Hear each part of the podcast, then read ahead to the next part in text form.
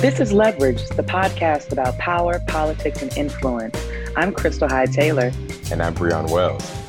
And we are BG as well, right? Isn't that the spirit, the moment that we're in right now, twin? Um, immediately in the aftermath of Brittany Griner um, pleading guilty, right, to, I guess, possession um, as part of her detainment in Russia.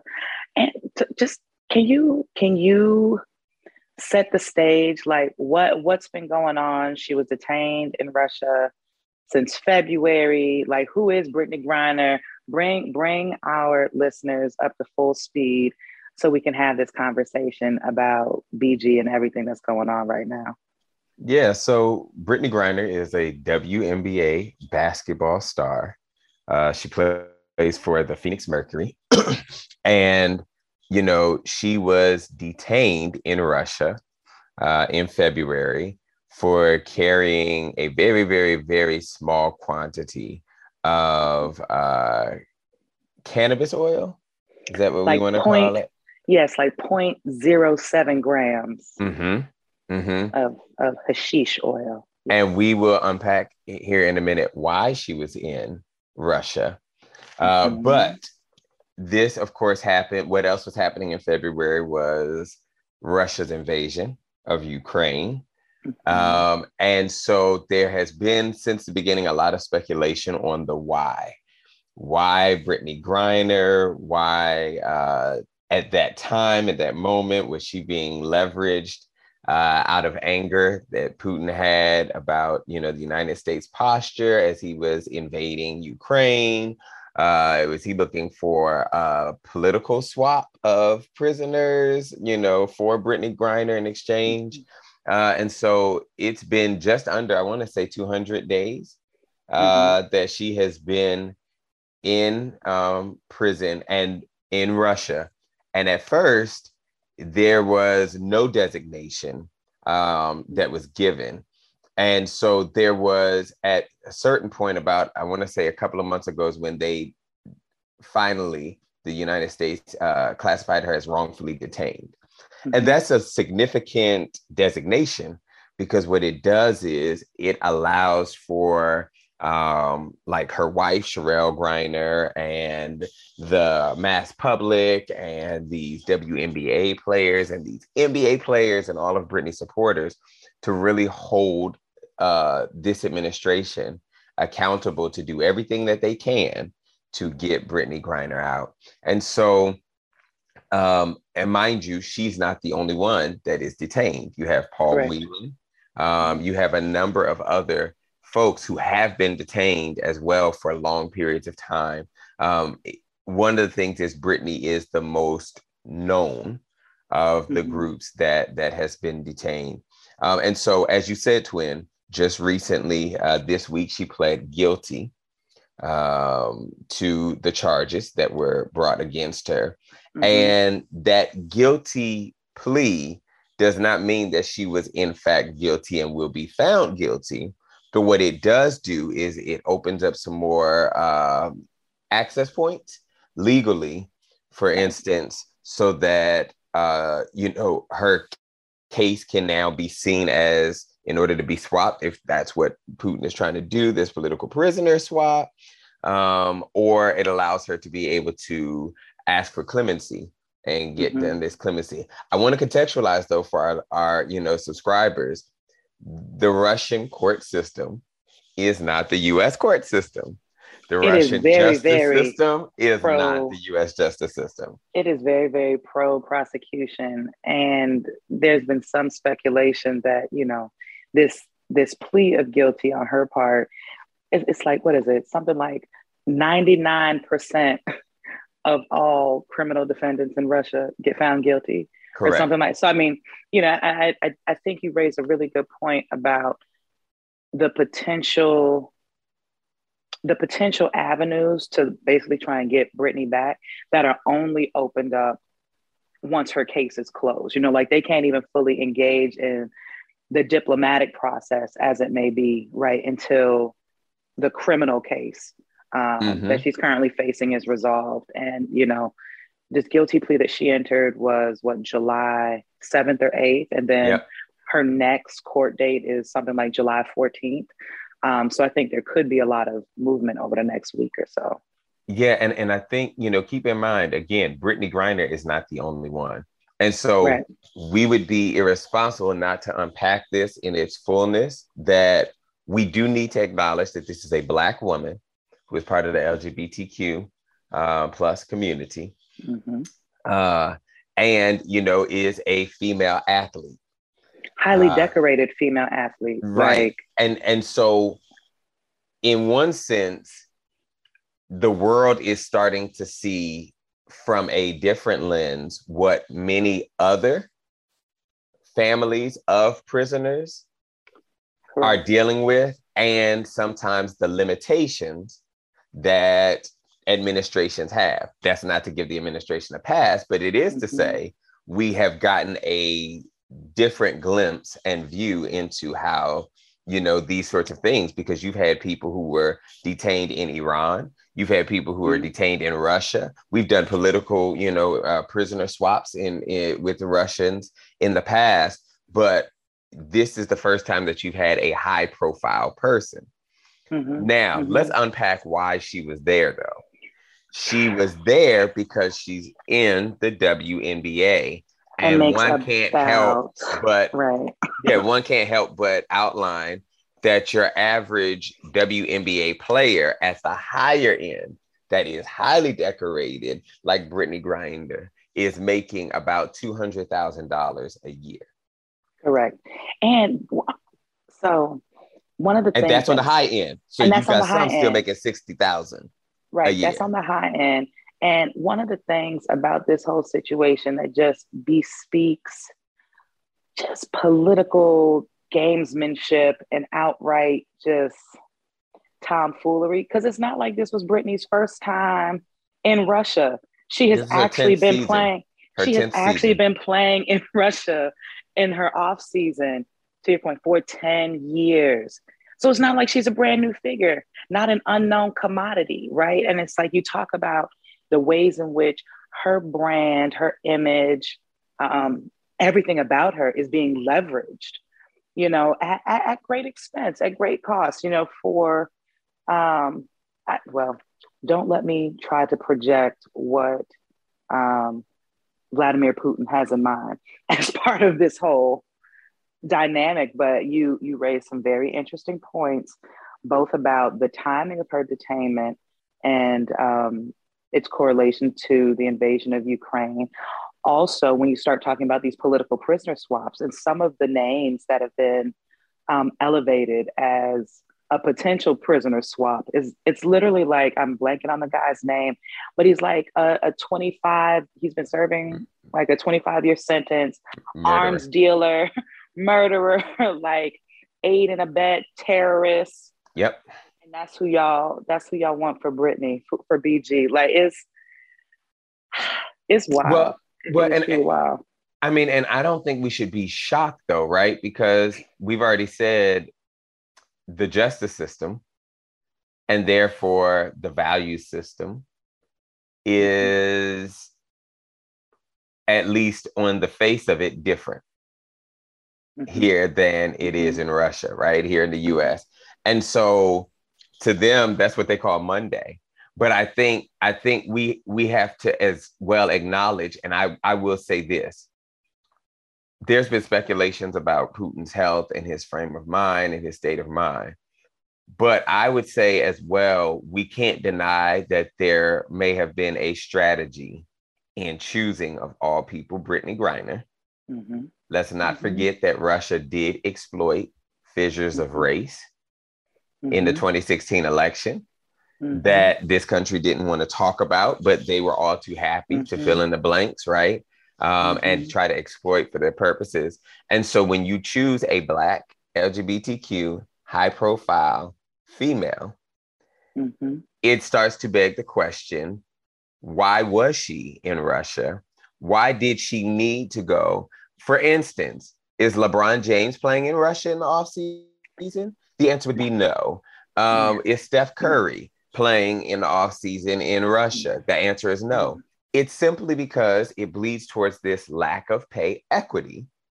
Mm-hmm. Yet again, for women, mm-hmm.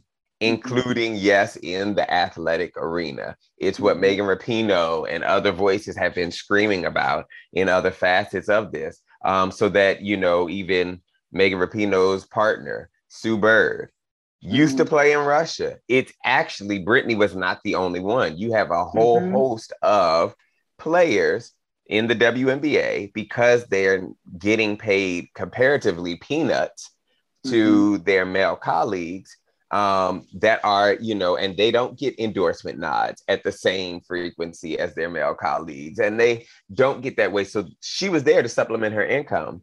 Right. And it's and funny that they could have picked anybody. Again, she wasn't the only one. They picked Brittany Griner for a reason. For, for a reason. It, and isn't she also, you know, when you start talking about ways to supplement income, isn't isn't Brittney also the first openly gay um, athlete to be signed to Nike as an as part of an endorsement deal? I think so. I think uh-huh. that might be true. Look, don't give me the mm-hmm. line, twin, but I think she, she's definitely one of the. If if she's not the only one, it's a very small handful that mm-hmm. is newly, you know, mm-hmm. in, in mm-hmm. uh, endorsed. Mm-hmm. Mm-hmm. No, I mean, like the, the pay equity piece is really interesting. And I, I'd be curious to know what is your retort to people who then counter the pay equity um, dynamic, specifically for the WNBA, with, oh, but it's not as profitable as the NBA. Oh, you know, like they're not making as much money. Do you think that that argument holds any water, or does it go back to like, nah, y'all just y'all still across the board just refuse to pay women what they are worth, regardless of the industry. So I think that I'll say this. I think it's always and every every dollar we spend at the individual level and at the societal level, um, or that we choose not to spend, mm-hmm. is a reflection of our values. Correct. And so I would say that it is easy to simply stop at the door of the WNBA and the NBA and mm-hmm. say there's a pay gap and y'all need to fix it and work it out. Um, when the truth is, we as society need to do a better job of expressing our values and holding people accountable. Um, you know, uh, women outpace, you know, and, and, and women, there's more women than men mm-hmm. um, in in this country. Uh, but the interesting thing is, this is where you start talking about power dynamics. Mm-hmm. And you start talking about what is, right? And how do you best leverage moments to transform cultures? And so I think the same argument has been made and leveraged against Black people. You know, mm-hmm. we're not seen mm-hmm. as profitable. The quality of our stuff is different. You know, they don't want to call it bad, and what they mean is that difference is not welcome here because we don't like change.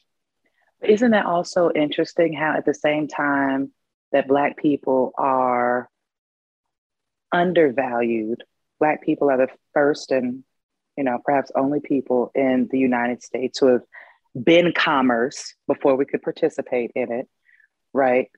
So much of culture, especially when you look at pop culture, um, emanates from Black tradition, Black community.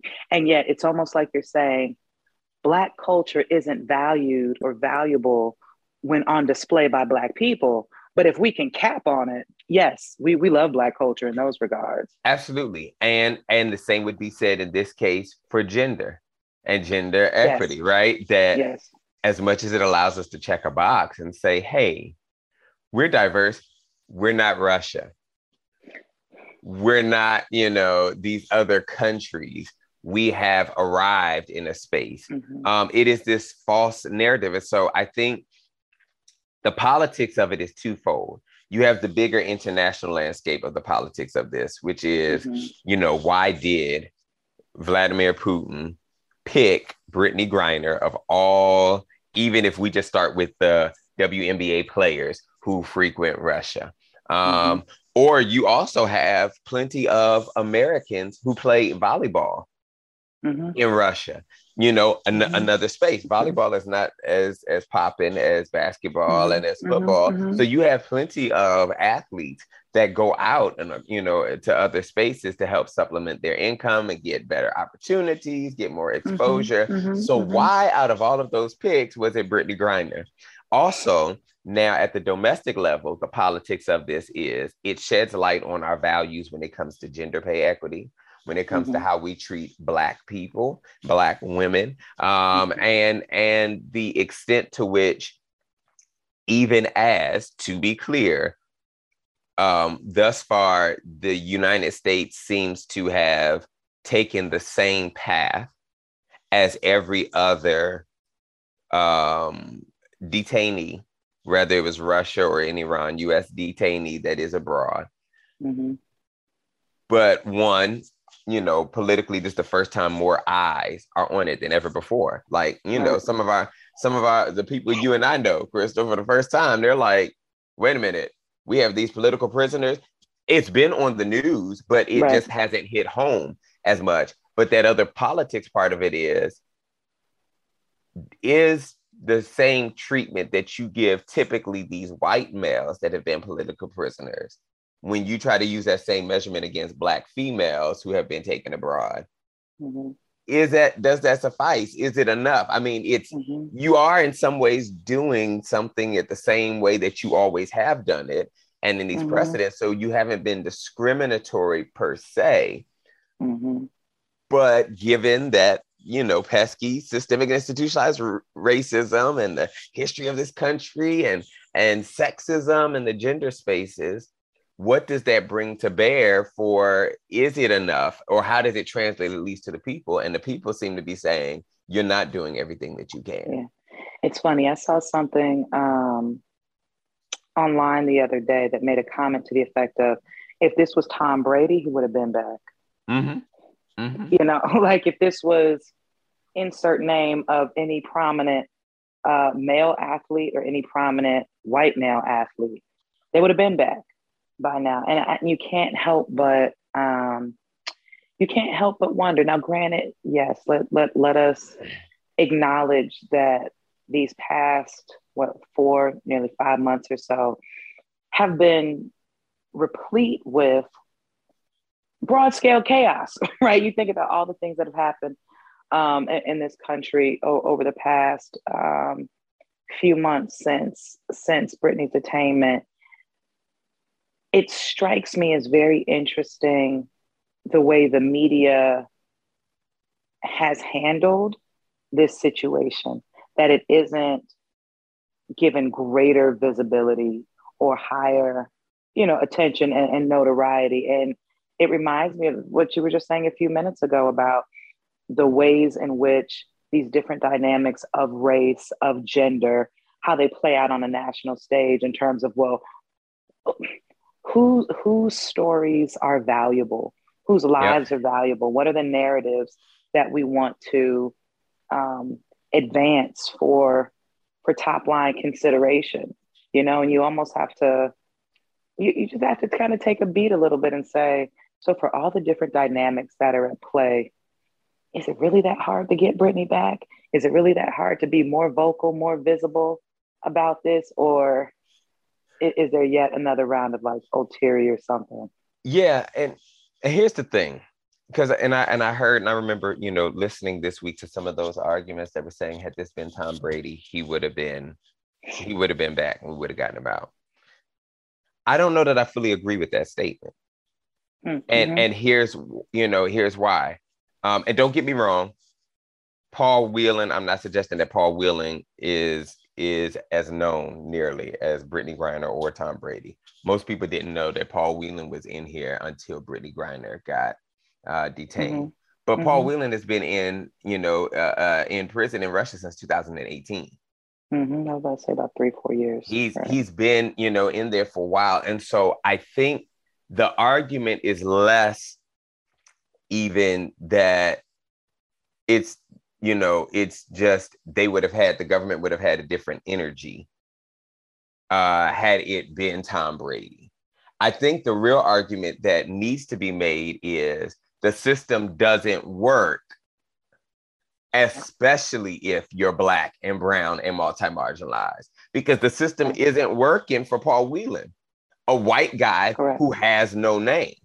Right. Correct. Or and, and I don't mean that as in a dismissive way. I'm talking about as right, far right. as being known in these spaces, right? And so th- this is um I I think as you and I talk as as you know when we talk about leverage and the arguments that should be made or the angles that need to prove to be the most effective um you know it's i think that the focus needs to be on the fact that the current system with which the united states government has uh, shown up to this doesn't seem to be suitable regardless of your skin color regardless of your gender because we don't know that Tom Brady mm-hmm. would be home by now. What we do know mm-hmm. is it would get immediate press coverage. What we right. do know is you may he may have some money and you know some friends who may decide to do some off the record special ops sort of stuff but mm-hmm. that's not the government moving and we need to make that distinction the government is still going to be the government. And right now, the government's playbook is not working, has not been mm-hmm. working. And brittany Griner's detention proves that, I think. So they want to reevaluate. What is, so to that point, like, what do you think are, you know, some of the takeaways or some of the messages for Americans, period, who might want to travel abroad, who don't have resource, who don't have notoriety, who don't have you know, big name visibility. Like, are we entering into a space that says it's it's worth you reconsidering how you engage, you know, elsewhere because you might get snatched up. And if you get snatched up, your government may not come save you. You know, like is, is that is that this moment that we're moving into, or does that, you know, do do we prefer to say well no like you know generally these types of situations are you know reserved for those who could somehow be leveraged as political capital. Like what where, where do you think we are on the spectrum on that? Yeah i think so Ooh, twin, that's a loaded question. Because because I think it it we, there's a couple of things that we need to acknowledge, right? One, I don't think that we should change that folks should change their travel plans. And you know don't get me wrong that doesn't mean travel everywhere and anywhere. Like still look up on that state department advisory board and mm-hmm. you know mm-hmm. adjust yourself accordingly as as we mm-hmm. say in the mm-hmm. church you know mm-hmm. address yourselves accordingly but i think on the same token we need to acknowledge that american exceptionalism which let's be clear has been in some ways American arrogance. And I'm mm-hmm. separating that from, I'm about to get to brittany grinder situation in a minute. I'm separating that mm-hmm. clearly from Brittany Griner. But this American exceptionalism that says that I can go in someone else's culture and do what I do at home, mm-hmm. that might get you locked up in these other spaces. And so mm-hmm. it's really a question of just because you can do some things, should you? when mm-hmm. especially mm-hmm. when you're going into someone else's culture one thing mm-hmm. i don't think that we do enough of um, in america is learn how to exist in someone else's culture and respect that culture full stop well of we, course we, not because you know this, listen think about like america itself is like this melting pot that never melted right as tony Kushner yep. says and it, it's fascinating to me because this idea of american exceptionalism causes too many Americans to believe that this is the greatest place on earth, even without reference to ever leaving, even without reference to ever leaving. Right. The borders you didn't have the data. Country. You didn't have the experience the to say so. You you just believe the hype, and you out here thinking like, oh, we are the best thing smoking, and I get to do what I want to do because we're American, and you you can't do that.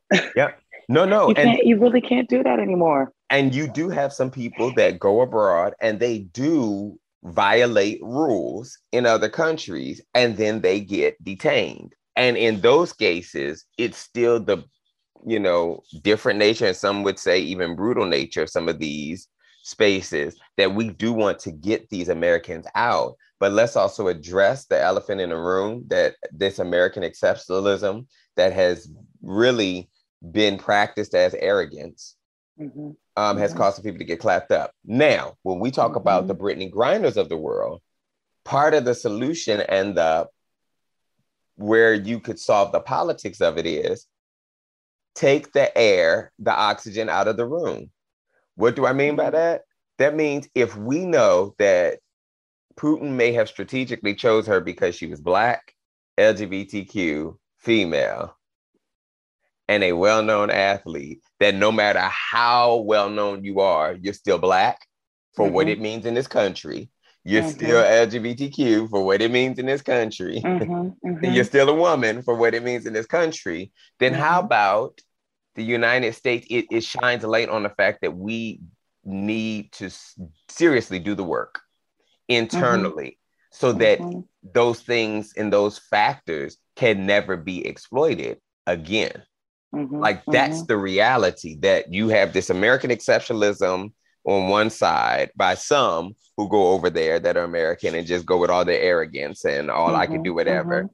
And then you have others who are just a byproduct of the racial social construct and hierarchy of power that they have mm-hmm. been oppressed and they go over. And of course, that who wouldn't, I, and I hate to say it like yeah, this, yeah. but who wouldn't pick a Brittany Griner if you're trying to be the pettiest? Right, right. And you know, it's so funny to that point.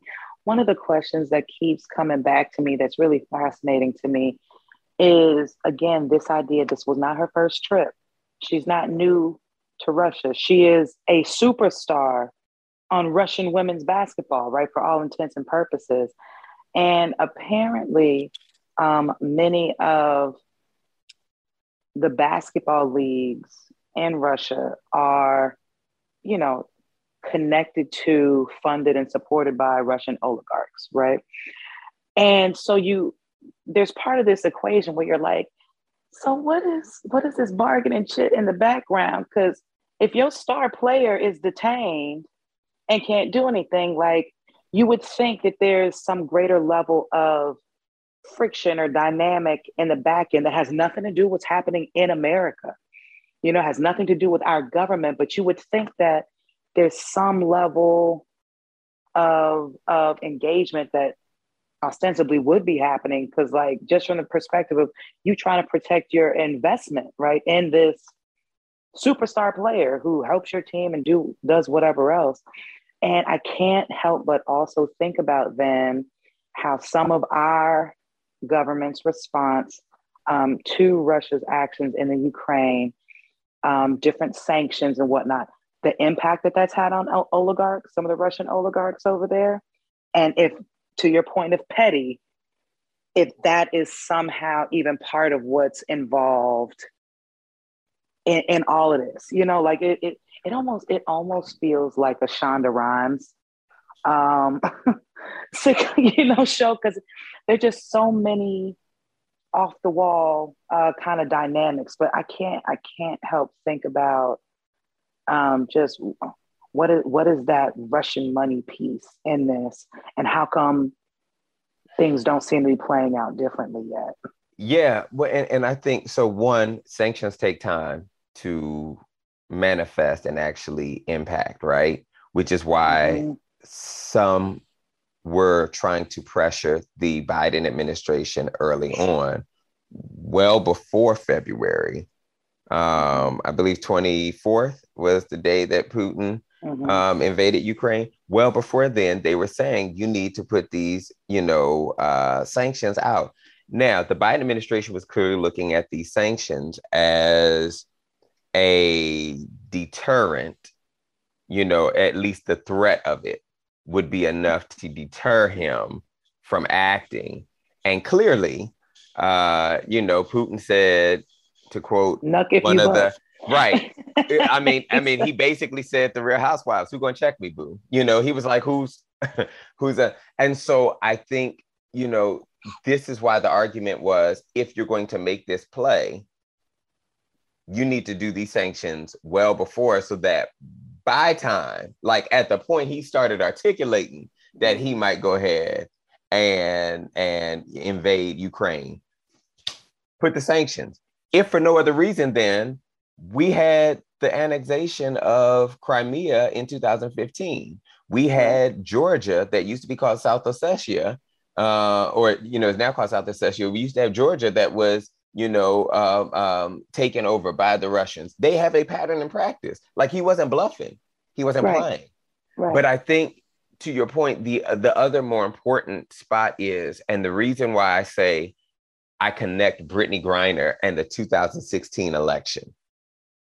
I hmm. think it's because in 2016 we saw that Russia disinformation campaigns don't mind leveraging and exploiting racial divides mm-hmm. specifically, not just gender, mm-hmm. but racial mm-hmm. divides in this country. Mm-hmm. And they didn't, there is no current evidence that would prove that what they did is changed any tabulations of any votes. That mm-hmm. there was a cyber hack, right? That came in and changed votes to, you know, push uh, one way or the other. What they did mm. is they exploited through social media the conversations we did not want to have in this country, the issues we refused to address. And so then now, when we pick again a Brittney Griner, which it was not a, a mistake, I say mm-hmm. is very strategic, it was because she was not just a woman, it was because she was Black. And Correct. here it was to yet again exploit. And so the United States really needs to consider the fact that it, Putin is not the only one. You may have other actors in the foreign space that mm-hmm. will continue to exploit the racial divides that they, some of the colonizers, you know, not uh, today, not, know, not today, colonizers that that they absolutely put to bear and and gave birth and rise to these systems. The last thing I'll say though is shout out to Cherelle Griner. Because Who in one just sense, finished law school, right? She has had to carry like, that weight on her back, and what she did yeah, though, she, she did something that at least I have not seen done by most families who have been um, had some a loved one detained. She first of all refused to be silent. Mm-hmm. She refused to do this. Uh, let's just get along behind closed doors. Had she been silent, I don't think she would have ever gotten that phone call from mm-hmm. the president of the United States and the vice mm-hmm. president. Mm-hmm. Um, mm-hmm. that mixed with the fact that her wife is well known, right? Mm-hmm. But she mm-hmm. refused to be silent. But the other important thing that I have not seen ever, in my knowledge, you know, to my knowledge, happen before, she actually shouted out and was advocating for the other families, like Paul yeah. Whelan's families. Yeah. So here we have a black woman who is now mm-hmm. still in the midst of her own turmoil, putting mm-hmm. other people on too. Mm-hmm. I can't, to my memory, recall when we've had some of these other families that was like, oh, well, let's also lift up these other families that are out there, mm-hmm. um, let alone if they black or brown. Right. I think the the the urgency as well that she put behind this call to action is like get BG home, get them all home and do whatever it takes. like yep. now, there's exigency, there's power in saying our lives matter and have extreme value. So whatever whatever petty games y'all want to play, keep us out of it. Just bring our people home. That's like right. she, she's been she's been so adamant and passionate about that. I, I think the last little, just because I'm feeling slightly a little petty, today too. the last little thing I'll say, and we can unpack this in a future episode, but it really causes us to think on the fringes of the reality of globalization. Mm-hmm. Um, globalization has its benefits, right? In in in the sense of you have interconnected economic systems, you have these interconnected political systems, you have these social constructs with which it makes it harder not impossible, but mm-hmm. harder for actors like Putin to want to go it alone and really take over spaces, right? Because you have a connection. They had McDonald's over in uh, Russia. They've had, you know, these other spaces. But one of the things that we have talked about in this age old fight of globalization, whether it's good or bad, we have not, those that do stump for globalization, which I would say is not altogether a bad thing. But the other reality of it is, it's built from a white normative space. And so that's a reality, right? And, and, and this goes back to the systems and the structures and even the procedures and the processes that governments have. Mm-hmm. I wouldn't say that, again, that Biden, the Biden administration was sitting on the sidelines saying that, uh, it's Brittney Griner, it's a black woman, we can, we can forego this. No, the problem is they won't acknowledge that the system is not working, never was working for a vast majority of Americans, wasn't even working for your mm-hmm. white men. Mm-hmm. So that means mm-hmm. it was definitely going to be ill equipped for you, for it to work for a Brittney Griner. And for them to not acknowledge that there's still a level of white normative and facets of white supremacy, even in globalization. Because what mm-hmm. are you globalizing? You're globalizing white constructs. Colonizers. That have, that's right, colonizing that has, in in many ways, uh, been oppressive to anybody that doesn't fit that rigid cookie cutter mold. So when you have a cookie cutter mold on how to deal with ransom, you know, th- this rigid structure on how to deal with those who are being held ransom, you already you've already right. you're you're at you, have lost before you won That's like right. before you even got started That's right. Well, I mean, there's still so much to unpack. We didn't even get to touch on, you know, the the drug the drug of choice, the crime right. which she was actually attained. This 1.7 grams of cannabis oil, which raises a whole other line of conversation around the criminalization of marijuana both in the United States and abroad. Conversation for another day. Yeah, but um, I, I think real quick, twin, the the leverage piece of this, I think that folks should continue to lift their voice as they have been doing. I think Absolutely. people should take notes, right? For some people, Brittney Griner was their first reference point to how governments work, especially when there's people that are held hostage um, mm-hmm. by foreign countries. So take those notes that you all have taken now that you see a better glimpse, you know, continue to do that research, but lift the voice until mm-hmm. Brittney Griner is home. But then also, after Brittney Griner is home, we need more Black and Brown and other folks to be engaged in this conversation of this is yet another space where that system is not working. Does not work. And how mm-hmm. do we pull up at the table to help these governmental structures understand that this needs to be an overhaul and that we're here to help them from a prescriptive way rebuild how this works. And let the church say amen. There it is. This is Leverage, the podcast about power, politics, and influence. I'm Crystal Hyde Taylor. And I'm Breon Wells.